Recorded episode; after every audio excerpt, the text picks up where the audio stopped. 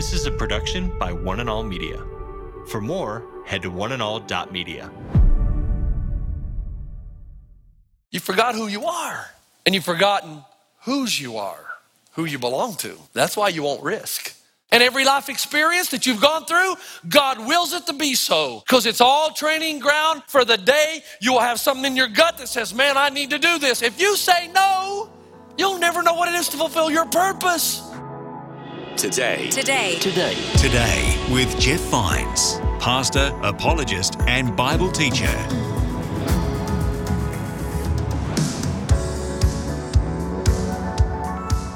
You're listening to Today with Jeff Vines. My name's Aaron, and welcome back to the program. Today, we continue a message in Pastor Jeff's Awakening series. So far, he's looked at Luke chapter 12 and the story of the man who stockpiled goods for himself. As Pastor Jeff continues this message, he's discussing risk and risking things for God and trusting in Him. Let's finish this first message in the series now with Pastor Jeff.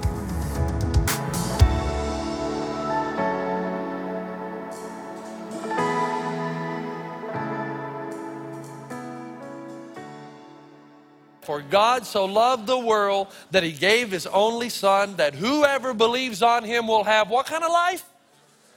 When does eternal life start? Thank you. Finally, one out of four audiences. It started already. Now is a quality of life that begins now. You don't wait till heaven because your eyes are open now and you see everything from the perspective and the point of reference of the cross. And now you know what matters. And these old people said, Man, it's the gospel.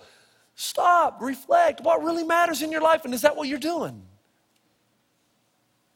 You know, the second thing they said, and I loved it. Oh, I, they said, Can you imagine 90 years old? You know what we'd do? We'd risk more. I, I just love that. We would risk more. We would not live the safe, mundane, mediocre, average life because it's not about whether you win or lose, it's about whether you took the risk.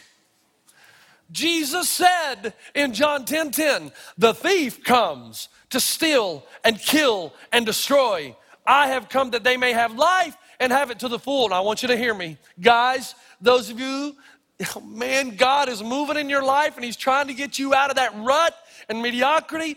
But you have to understand there is no fullness of life without risk. None. Because the abundant life is to go where most people are afraid to go, but it's the one Jesus calls you to. They said we would have risked what was down deep inside, we would have followed. By the way, that right, that right there leads me to the real problem in America today. The real problem is that they have taken the original Star Trek off the air. That's the problem. I can't find it anywhere on the cable now. Somebody help me. The original, the good one. Because Leonard Nimoy is they come out in this horrible fake starship into the darkness. And he would say, challenged. Now say it with me. To go where no man has gone before. My concern is that I'm in a generation with a bunch of young people who are going to go where every generation has gone before. They're going to think the same way every other generation has thought. They're going to do what everybody else has done. They're going to be where everybody else has been. So you're going to have your little home with 2.2 children and your little three car garage and your little BMW and jacuzzi.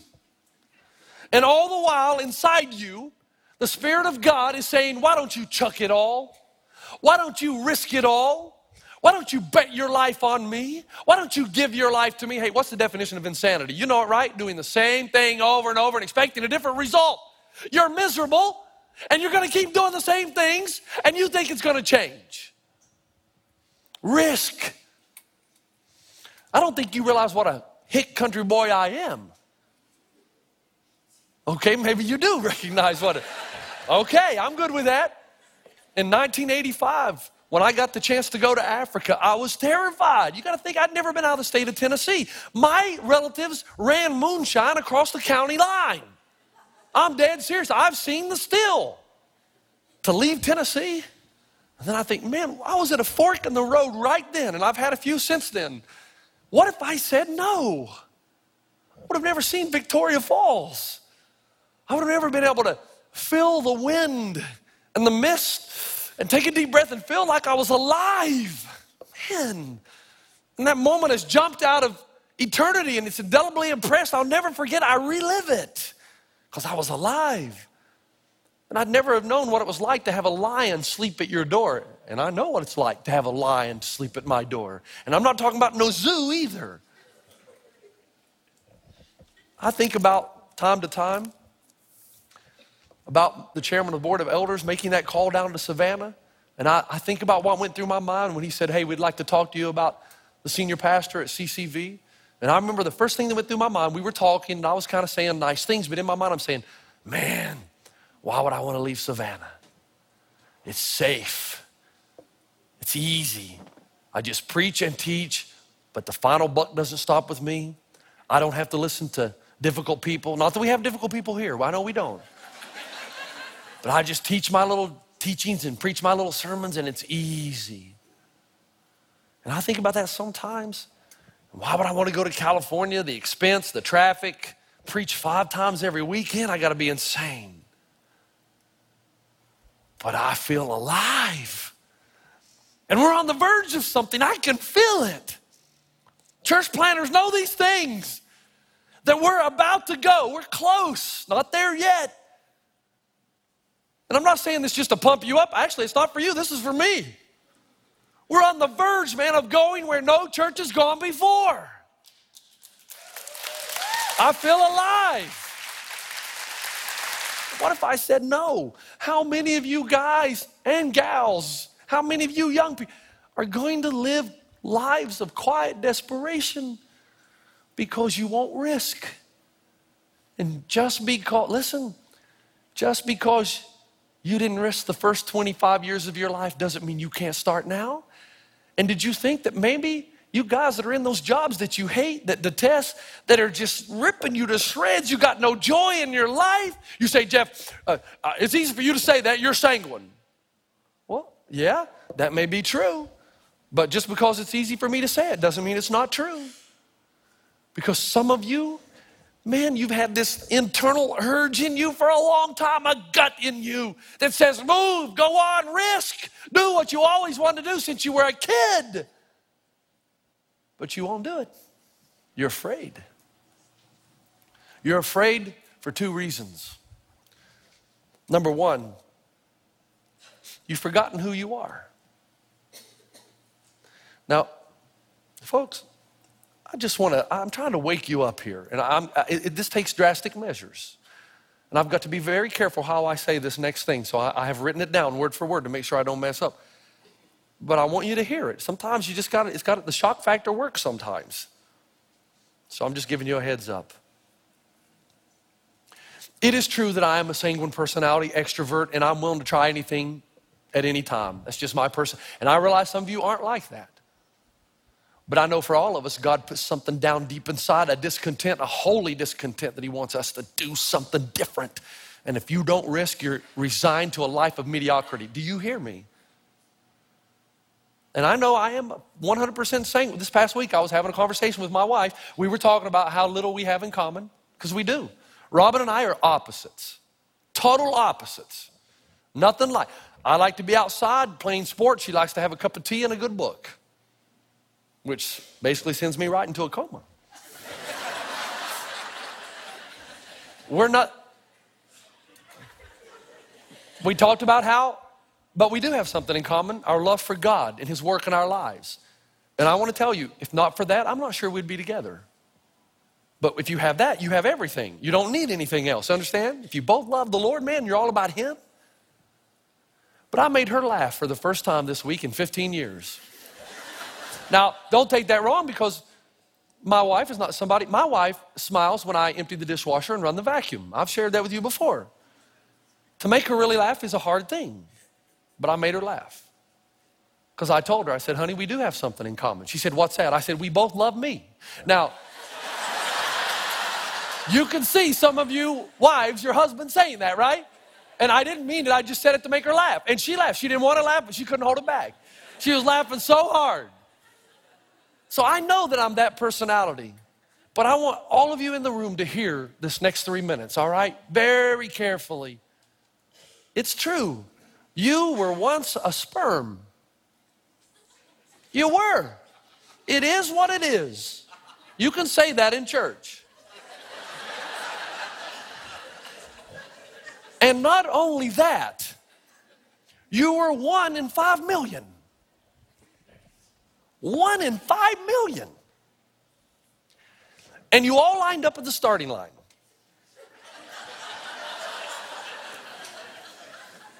And at the end of this long, long tunnel, there was one egg. And there was a race. And you won. You came first, baby. You're a winner.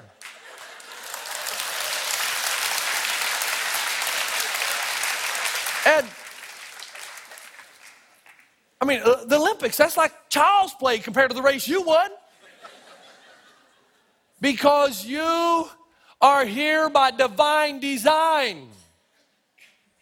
There is a divine appointment and a hole in the universe that only you can fill. Which is what David says in Psalm 139 I'll praise thee, for I am fearfully and wonderfully made. Marvelous are thy works, and that my soul knoweth well. You know what that word means? This is my fourth time in my ministry of explaining this verse. It means you are wonderfully, that's the Hebrew word for intricate detail, piece by piece, personality, temperament, everything. God shaped and formed you exactly the way He wanted you to be, with all your hangups and everything. And every life experience that you've gone through, God wills it to be so because it's all training ground for the day you will have something in your gut that says, Man, I need to do this. If you say no, you'll never know what it is to fulfill your purpose. If you say yes, you'll live. You'll really live. And then you'll be wonderfully and awesomely made. People will stand back and say, Wow, look at that guy go. You forgot who you are and you've forgotten whose you are, who you belong to. That's why you won't risk. My friend John Ortberg, who used to be at Chicago at Willow Creek, says that when he was at Chicago, he came to LA with a bunch of his minister friends. They went downtown just to find something to eat. Found out later they weren't exactly in the good side of town. And all of his friends went home. He decided he would stay a little longer and reflect. So it was late into the night. In fact, early in the morning when he left, he came out onto the street turned to the left and he saw two guys that were just hammering each other. And one guy was pulverizing the other guy. And he said, I'm a pastor. I couldn't just, I couldn't just walk away, but I'm also afraid. I also couldn't get smacked around. So he said, I don't know what came over me, call it risk or whatever, but I looked at the two guys and I said, Stop that now. and the two guys looked at him and their eyes got big and they ran away. And he said, and don't come back. and he says that he turned, feeling pretty good about himself, and he ran into Mongo, who was the 6'8, 275 pound bouncer at the restaurant. And he said to this guy, he says, let me describe him. If Hercules and Xena Princess Warrior had a child, this would be it. His spiritual gift is breaking up fights. And then he says, I started to think about this. How brave would I be if Mongo was always behind me? But then he says, But God is always behind me and he's bigger than Mongo. And when there's an internal something in me that says, Take a chance, risk, young people, hear me. Oh, please hear me. Listen, what is it that you want to do? Get it done. What is it that you want to be? What are you doing to do with your life? Do it and maybe stop and say, This is God in me. Want me to step out and risk, and it's to take faith. Man, that's why I love Abraham. That guy, 94 years old? Okay, 94, wakes up one morning, Sarah, yeah, Sarah, I had a dream. I had a vision. What now, Abe? What kind of vision? We're going to create a new people, a new humanity, a new epic in human history. We're going to leave this place, launch out in the unknown, risk everything for God. Why, Abe? Because that's what God wants me to do. I can feel it. Abe, yes, Sarah, how's this new humanity going to begin? I'm glad you asked, Sarah. And what did they name the child? Isaac, which means which means laughter or joke. How would you like that to be your name? God, you got to be kidding, 94 years old. And you know what she said about feeding the child? And the next thing we hear about Abraham and Sarah comes out of Hebrews 11, verse 8. Abraham and Sarah are leaving the Ur of the Chaldees, not knowing where they are going. Abraham's going down the road with a walker. Where you going, Abe? I don't know. What are you going to do? I don't know that either. Why are you leaving? Because God has given me a vision that I can do something fantastic for His kingdom. And I'm tired of living in that boring old tent. These people said, listen, if Christianity is anything, it is, it is not a call to be safe. They said they would reflect more, they said they would risk more, and finally, they said, I would do more things that would live on after I die. Now, I'm out of time, so you got to stay with me. You got to speed up and get it done. They would do more things that would be remembered after they died. Now, they didn't say that they would be remembered, but the things they did would be remembered. Back in Tennessee, we had the Blue Hole, the fishing place that we would all go up to in Hampton. It was so deep, nobody ever touched the bottom, to my knowledge. And I know that a few guys drowned trying to do that. Cold, deep and you'd swing out on a rope from this branch, and it looked good from the shore. And then you got on the rope and you'd swing out, and all of a sudden it dawns on you how far a drop that really is. And I know this from experience. First time you do it, it's like, no, you hold on for dear life. No way you're gonna let go. It ain't gonna, you just tie your restriction. Then you realize, I have to let go. Rope's not gonna swing back. Sooner or later, I gotta let go. And then you let go and take the risk. And when you start falling, man, I got to tell you, your breath and your heart's pumping, and you hit that cold water, you go, whoa, man, I'm alive, wow. And it's exhilarating. My friend, Pastor Leroy Brown, one of these days you're going to die. And you don't believe it, but you are. And they're going to throw you in a hole, put dirt on your face, and go back to the church and eat potato salad. When you were born, you cried, everybody else, they were happy. When you die, everybody else is going to cry. And the question is, are you going to be happy? And then he says this that'll determine or be determined by a simple question. Oh, I, I love African American preachers. And he'd say it in his deep, rustic voice that depends on whether you're going to live for a title or a testimony. At your funeral, people gather around and talked about how much you achieved, are they going to talk about how much you let go of your own life that you might serve others and enjoy the ride? When I was in Zimbabwe, had a caddy. Last story and we're done. Take a deep breath. Take it in. Here we go. Had a caddy named Gibson. I joined a golf club. I was ecstatic to learn that it was only going to cost me 95 US dollars a year to be a full member because I was a pastor. Here they charged me three times. So I'm thinking, this is great. I walk into the caddy shed. I need a caddy. Caddy master, need a caddy. Hello, Father Jeff. We don't have any caddies. No caddies. They don't have electric golf carts in Africa now. I said, I need a caddy at the tournaments today. Sorry, man, they're all taken. But I need a caddy. Someone that can, can go with me and teach me the things of the course and just every time I play to be with me. Yeah, I know you do, but we don't have any. And I look back and there was a guy sitting right there in the caddy shack. I said, What about that guy? And he says, Oh, Father Jeff, Father Jeff, you don't want him. I said, Why not? Oh, no, Father, I, I can't explain it, Father Jeff, but you don't want him. I said, I do want him. Get him out here. And he comes out. Name is Gibson. He was the perfect caddy. For two and a half years, he did not say one word. He just smiled. At first, I thought maybe he had a screw loose or a couple sandwiches short of a picnic. I don't know. But he just smiled, just like this all the time. And that was perfect for me because he could, I always thought he thought I hit a good shot because he was always smiling. I'd say, give me a six iron. He'd just give me the six iron and smile. No matter what happened, just smiling. Now, there are times I'll admit I'm walking up the fairway and I'm looking the uh, distance to the, to the green. And I think, okay, Gibson, I think I need to get, get Gibson. And he's just walking. In his own little world. Gibson over here. And he'd come back running, smiling. Never, two and a half years. After he was caddying for me for three months, I discovered that every time I paid him, that the other caddies would beat him up and take his money. And he would come back the next day when I'd play, and I'd notice he had bruises. And I think, man, what's going on? I finally found out the story. I was livid, as you would be.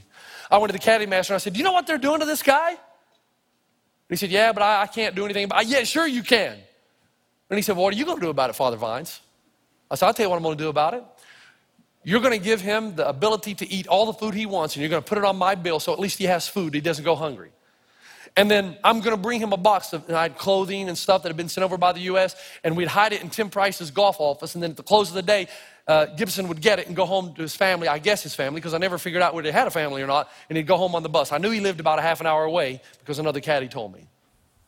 And over time, I'd be able to, he got food, and the other caddies hated that he could have meat pies, chicken pies, and everything, and didn't have to pay for them. So I developed this relationship. Two and a half years doesn't say a word, not a word. So I'd, I'd practice my sermons on him. He, he just smiled. I'm dead serious to you now. I was young, about 25. I'd practice sermons. I'd, I'd tell him about, I'd always talk about Jesus, what he does in the cross. I'd rehearse everything. And Gibson, I always thought it was good. And I know because he always smiled. the day came when we had to leave Zimbabwe. Work permit was not renewed. And I told my wife, I said, man, this is going to be hard. I got to go and tell Gibson I'm leaving the country and I don't know if I'll ever see him again. And Rob said, that's going to be hard. And I went to the golf club. I said, Caddy Master, I need to talk to Gibson because this is his livelihood we're talking about. But we were able to sell some things and get Zimbabwe dollars, which had absolutely no value in America. So we were able to leave him with about six months' salary. And gave him some clothes and stuff like that. And I said, Gibson, I, I know we've never talked, but I just want to tell you that I appreciate uh, it's been a joy getting to know you and your smile is contagious. You know. And uh, I love you, brother, and I, I wish you the very best. I said a few other things. I turned to walk away. Gibson grabs my arm. Oh. Still smiling. He speaks. He only says this He says, Jeff, I know Jesus. Thank you. That was it.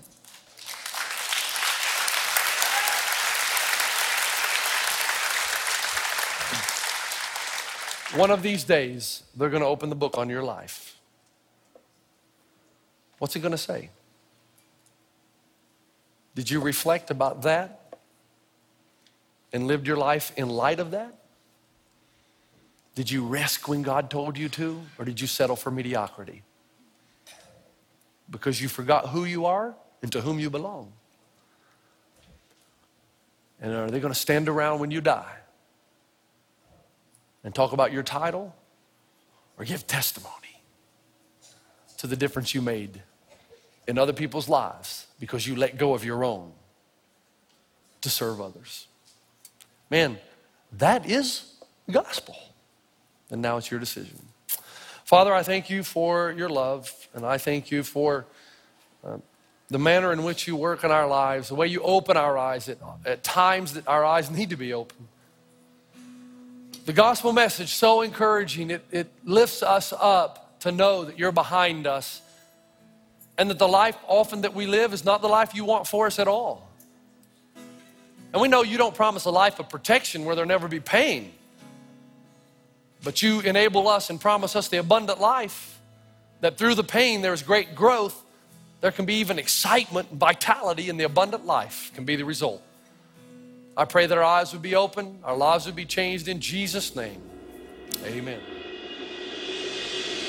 You've been listening to Today with Jeff Vines. Next time, we'll bring you a new message from Pastor Jeff.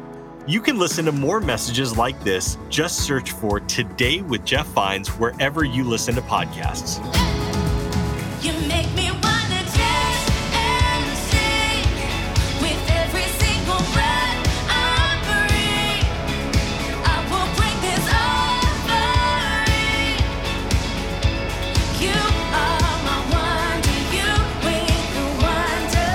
Today. Today. Today. Today with Jeff Vines.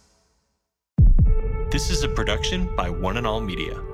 For more, head to oneandall.media.